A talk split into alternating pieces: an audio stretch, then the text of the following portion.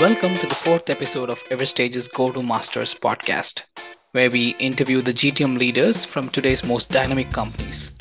Their unique insights, hard earned lessons, and innovative visions are the stories we bring to you weekly. I'm your host, AB, heading business development at Everstage. We are pleased to have Josh with us today. Josh is a seasoned revenue strategist and operations expert, renowned for his remarkable proficiency in constructing and leading cross functional teams. His areas of specialization includes sales strategy and operations and enablement. He is currently the VP Global Head of Sales Operations at Exiger. Welcome, Josh. We're excited to have you here. Please give our listeners a quick introduction about yourself. Yeah, well, thanks for having me. Uh, I'm really excited to to have a conversation today and uh, talk about RevOps. So, um, yeah, Josh Pudnos. I, I'm located in New York City, um, and yeah, as you said, I I've kind of I think like a lot of people have kind of come into the revenue operations world from a different background, and, and my career's uh, shaped and morphed over time. Started in uh, public policy, uh, and then I think it was very fortunate to my career. Uh, landed at a you know kind of went into the tech space, and then developed some uh, my operational chops. Um, went to a few different high growth startups, and then before kind of ultimately landing in the uh, a more formal revenue operations uh, type of function. So yeah, now I'm leading, um, building pretty much building from scratch a new program at Exiger. We are a uh, an enterprise SaaS company in the uh, risk management space, and uh, it's a really wonderful uh, arena to be in. I'm really excited to be there. Started back in January, and already doing a lot with my team. Great. Uh, Josh, you've had a, a, long career in public affairs before, uh, and now you're in operations. Uh, what was the transition like for you personally? Yeah, so yeah, did start in in Washington D.C. Um, pretty much right out of college, and I there I was lobbying for a few different organizations for the first part of my career, uh, but but made the first step into business and tech when I was asked by one of my vendors, which is a reg tech startup in the policy data space, to join their their growing team. And from there, I worked, they said, in, in a few different, you know, highly operational roles until I found myself in uh, where I think is my ultimate home in operations. So for the most part, these are wildly different worlds. Um, but there are some interesting commonalities that I found. And, and for one, uh, in terms of like the day to day work, I found my time in lobbying to be extremely helpful in building my skills to uh, uh, bridging the gap among different stakeholders to build a consensus. So in lobbying, that looks a lot like um, working with different members of trade associations to to align on a policy position or you know negotiating legislative language with lawmakers and other interested parties.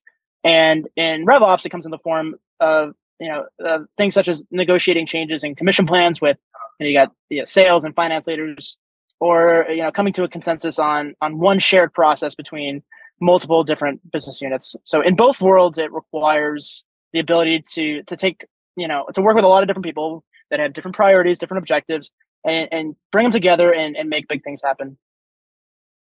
That's definitely a unique transition. A vendor inviting you to join their team, and it was an interesting parallel between public affairs and ops for sure. Uh, okay, uh, as someone who's built a, a RevOps team from the scratch, how would you go about it? Uh, uh how does it? Uh, what does it truly take building a great team? Yeah, so I first of all, I, I, guess I'd say I'm still in the process of doing it. Been there for about six months. Um, and I think, you know, I'm thinking about, and I've talked to a lot of other people in a similar position. Um, people either are truly building something from scratch where there's no CRM, there's no processes. Maybe you're at an, a really early stage startup, or like me, you're coming into a more mature org that sort of shifted its strategy. Um, so I didn't, you know, I, I did come in with uh, a small team, um, some people that that had a little more experience uh, at least with Salesforce, but like you know, Salesforce was in shambles. Um, a lot of the tooling was just like you know, not a, not a lot of it was talking to each other. And so I think you know, if you're coming into if you're building a RevOps program from scratch, I think some of the most important, maybe the most important thing to do is to establish your guiding principles for for what your program is, what it, what it should look like, and if you're coming into an org where you're building it from scratch, there's a good chance that that very few people have ever heard of revenue operations. They don't have a great sense of what it entails, or maybe they have sort of an antiquated view of what you know what the role is. Um, so my guiding principles actually became my elevator pitch that I use to start every you know every conversation every meet and greet that i had with with business leaders and um, mine was something along the lines of you know the purpose of revenue operations is to be the driving force behind a high achieving revenue organization um, that's that's predictable and with uh, like well understood data so that we can continue to improve upon it and direct a highly achieving revenue org that's predictable and, and on and on it's, it's cyclical that it builds upon itself so you continue to get better um, as you build upon those things and like starting any new role, you uh, at, at, any function, any company, you you come in with some assumptions or hypotheses about the state of the organization based on the interviews and the research that you did. So I came into my current one in January, highly motivated to make the biggest impact as fast as possible so that we could realize those gains in the second half of the year. I knew it was going to take some time. You know, I, I, really focused on on just like a high impact early on, uh, so that we could blow out our, our year end goals. And I grouped them together like we do in most things uh, at RevOps for with, with people, processes, and technology. And and every decision that I made regarding these three pillars is anchored back on my guiding principles. So we wanted to prioritize actions that will yield a high achieving revenue org that's predictable with well understood data. And and so I asked myself like very quickly I wanted to evaluate who are the people I have on the team? What do they know? What can they learn? What capacity do they have? What what do they, what can they do? But also, who are my key stakeholders and what are their motivations? What's their willingness to uh, adapt to my proposals. What does it take to get their buy-in? Um, and then when you're building a revenue operations program from scratch, there are likely very few processes. Maybe they're inconsistent. They're they're bad. They're confusing. They're unscalable, um, and or and all of the above. Um, and so this is an area where I spend a lot of my time clarifying in the first 100 days, assessing and trying to resolve, and and prioritize them using the the highest leverage activity framework um, that I, have I always try to um, keep in mind. Uh, it's it's from the operations legend uh, Andy Grove, who's one of Intel's co-founders, and uh, you might look at the the processes and and the problems sitting in front of you and and prioritize those based on you know uh, based on fixing the, the problems most directly getting in the way of closing revenue. And maybe that's the best strategy if you're you're coming into a more mature organization.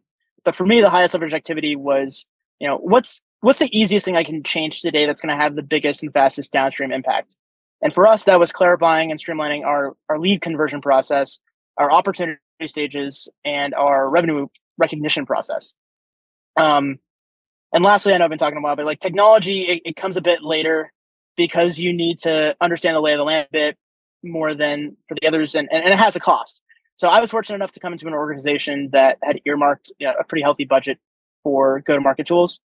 And like, you know, like many coming into an org where RevOps is virtually non existent, the state of our CRM and its usage was not great. And without good, rich data, there's very little little we can do strategically. Um, so the number one objective in our system strategy was to find tools that would make the team more efficient at their job and, and automate a lot of the necessary data input. It sounds like you're passionate uh, building teams from the scratch. Is this something you would like to do again and again? uh, ask me. Ask me again in three years. I don't know. For sure. Great. Um, do you have a checklist uh, or your two cents on building a sales commission plan that are uh, scalable uh, and motivating at the same time? I, I think a lot of my tips are going to be with scalability in mind because the motivational factor is so specific to one's business, uh, their teams, their goals, etc. But scalability factors are, are going to be fairly universal, I think. So for one, you know, I fundamentally believe in standardization for roles, and ideally that that means all role types have the same OTC. Uh, but regardless of whether that's possible, um, someone like I'm sorry, everyone within the the same role type must have the same rules and payout scheme, and it's not it's not just fair for the reps; it's vital for you know the RevOps team or whatever team is managing commission to be able to to manage the plans at scale, the calculations, all the accurate payouts, um, whether you have you know 50, 100, 500 or you know, 10,000 reps. Um, and so another consideration on on the note of scalability is thinking about the implications of your quota scheme uh, with regard to the the actual administration of your commission. So the administration of your commi- of your commission management is where like that's that's where a lot of the time suck lives and often in my experience, that's where a lot of the miscalculations can really snowball. So one good example I've seen uh, in a few different environments is the management of like an account management renewal quota. Uh, you know, and I, at least in my experience, like an account management's book is likely to to change over time over the year because things shift around, people leave, or you know other factors. So you can either constantly recalculate everyone's book of business to calculate their commission on GRR, NRR, um, or you can have a payout based on the percentage of the renewal book in a way that's dynamic. And in the former scheme, you have to recalculate everyone's base and then you go into commission management software and manually punch in that new number. And um, there's just a lot of room for error. The, the, the latter allows you to let the commission management software do the work for you. So again with with administration the more you have to manually enter the more risk you have for getting things wrong. And you see this in, in several other scenarios where um, you're having to update figures that other calculations are made against. And So if if you provide quota relief at some point in the year, that's going to throw off a lot of calculations down the line, especially if you have accelerators in place. Um, I think the last tip I, I encourage teams to do, even though it's never the thing that you want to be spending your time on, is to document everything and make it widely available. Even though no one but you is likely to read it. Uh, this is especially important if there's some sort of ambiguity in the plan that you need to make a judgment call on, you know, time and again, and it's it's interpretation in the formula. So I, have seen so many times how important it is to document. Um, it can save it can save your tail, you know, months or years down the line when you have to retrace your steps.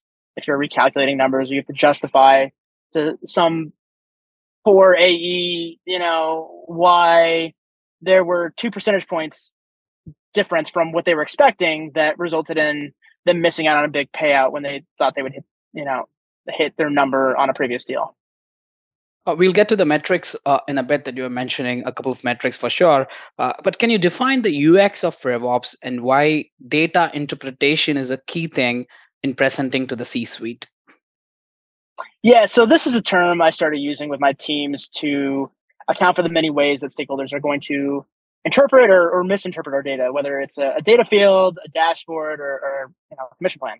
And so, you know, I kind of adopted it. UX, if you're unfamiliar, is user experience, and usually it's you know they use it in uh, in the product, you know, uh, product creation world. Um, but when you know, I, I'm thinking about it in terms of how is somebody looking at what I'm putting in for before them, whether it's a, uh, a rep, uh, a sales leader, uh, the C-suite, and whether I'm I'm documenting something internally or externally facing. Um, I'm I'm writing this documentation, and I'm I'm spelling things out at, like a lawyer to ensure that there's no ambiguity, uh, that I'm covering every scenario, and and this is true when I'm trying to represent data. Um, I'm looking at every title, subtitle, description and we have to ask ourselves like is there any way that someone might misinterpret this information and draw the wrong conclusions? Um, you want to close those gaps. And so you know you mentioned the c suite um, you know i personally haven't yet been presenting at board meetings uh, but i've been i've compiled analysis i've put decks together that they're seeing without my uh, my context or me being able to answer questions. So i want to make sure that they they look at it. There's only one interpretation. There's no ambiguity. Um, your data should be so clear that that any new executive coming into the business can can pull up your dashboards and easily take away the story that your data is showing. Uh, in your lens, why SaaS needs to consider LTV and CAC for their growth? Yeah, you know, as as the the values and you know the priorities of you know, capital allocator shifted in uh, and back probably back in 2021, um, we saw a lot of shops having to shift their strategies overnight from you know these costly high growth uh, plans to, to one with a, a greater eye towards profitability. And so LTV over CAC became one of the key KPIs that at least I saw in the SaaS industry uh, that they adopted as their north star. And um, you know, RevOps can play such a critical role in understanding the the nuance of these calculations and also the inputs that that can shape or even reshape a company's approach to growing profitably. Can you share or shed some light on major trends in sales compensation strategies and planning methodologies? Yeah, uh, there there are two trends where sales management might be maybe about a year behind, and the first was actually the Great Recession. I'm sorry, the, I'm sorry, the Great Resignation, um, which was hot back in 2021, and you know everyone and their dog was getting these super, you know, too hot to pass offers from other companies, and so, you know, in the following year, leadership reflected those concerns about top, you know, wanting to make sure they keep top performers by making slightly more generous compensation plans or, or you know giving into pressure here and there. Um, but now that we've transitioned yet again, you know, not in a, not a whole lot of time later, into yet like another different business environment, um, the toothpaste is kind of out of the tube, and and management teams may not be able to walk back some of the changes they've made. And the second trend that I've I've experienced and seen across the the board is the rise of these external transparency websites about OTC and how many reps are hitting their quota at companies. And um, this actually, you know, kind of came about at the same time. And when you combine those two factors, it's more important than ever that leaders are putting together commission plans that think about the long-term implications of the design um, that uh, of the commission plans, and also, you know, ensuring the attainability of the quota. Um, what's needed today for a sales team is just more flexibility and less standardization. And as uh, you know, I kind of indicated before, that's this is the rub for RevOps leaders because you know those two things are the antithesis of what we need in order to to manage commission at scale. Um, and more than ever before, we need to be thoughtful and mindful about the inner workings of an org that we support, the, you know, the, their psychology, the the fairness of their territories, and, and the list goes on and on. So for a decision that that has so many cooks in the kitchen, we we really need to set aside a tremendous amount of time for analysis and planning to develop the right new compensation models for our teams. Talking about real life examples, uh, can you give us some real life examples where RevOps added great value to the organization? We'd love to hear about specific situations where ops made a substantial difference. Yeah, you know, I'll, I'll do my best to give some more specific examples that uh, don't give you too great of a look at uh, my company's various strategies, but um, you know, there there are really too many to count. Uh, you know, people in in RevOps really know that, and it's sort of the uh, the underlying part that a lot of folks don't see. But you know, I think RevOps we get the chance to, especially when I'm building a program from scratch, from the start. You know, really a huge opportunity to to make a big impact on on adding value to the org and and uh, making a substantial difference. So, and really, like this is why it's it's so incredible to me that the profession is so new to the, the business world when you know you have all these systems and data and processes that have to be aligned across the customer journey um, in order to truly understand your prospects and clients. Um, one one example more specifically uh, was when you know marketing leadership knew we were flying blind without you know with the the outcomes of our campaigns and so we for temporarily turned off our paid activities. My team we, we really needed to like rework the lead conversion process and the data flows so that we could see our conversion rates at every step along the way. And once that data was well defined and visible uh, throughout the top of the funnel we could start investing again and making such you know like you know much much smarter decisions about how we can generate leads more profitably.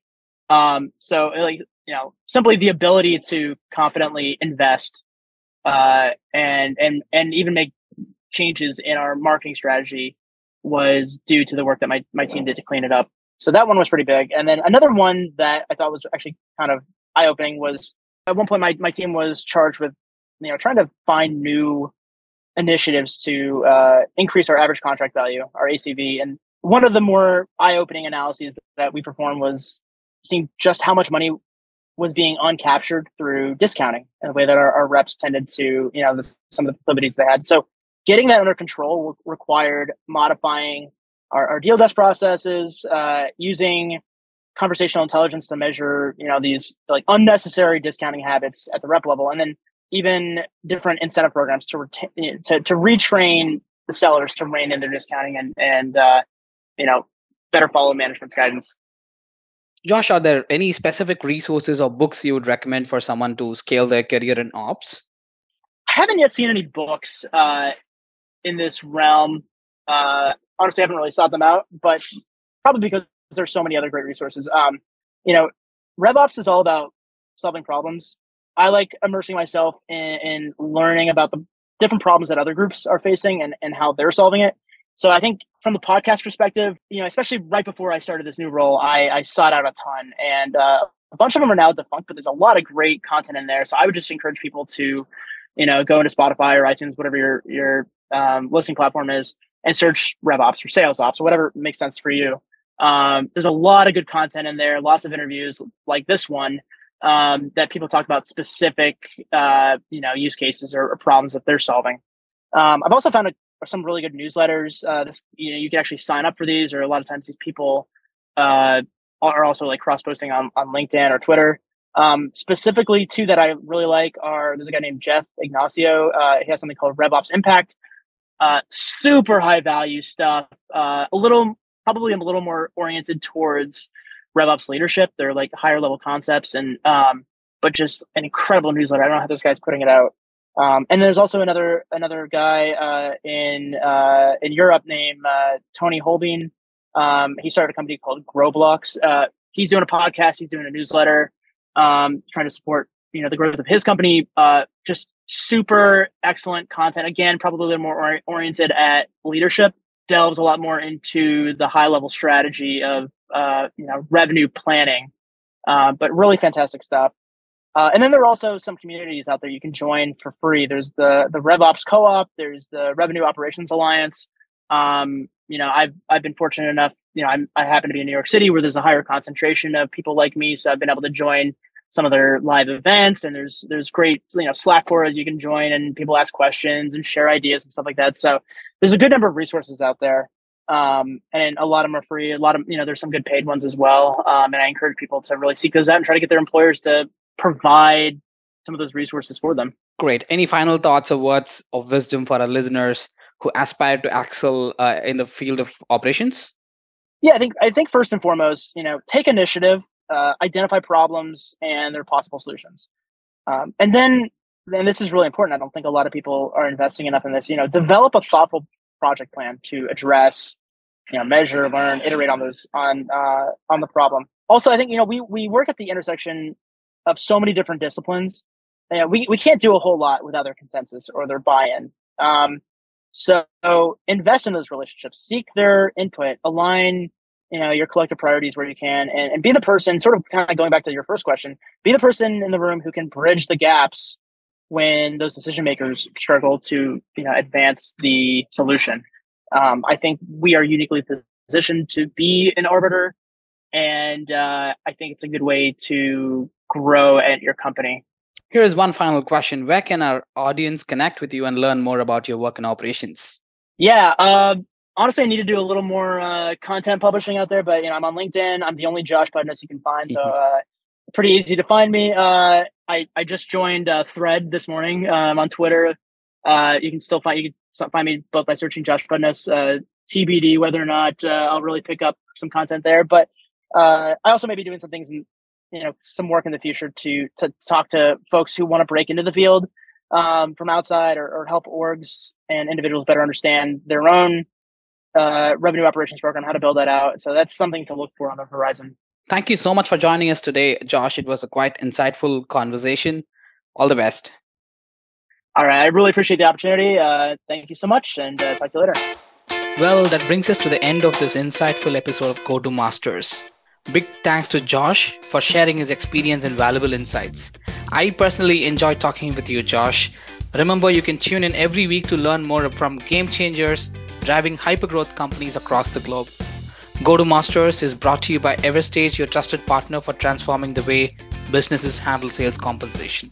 I'm your host, AB from Everstage, signing off. We'll see you in our next episode. Until then, goodbye for now.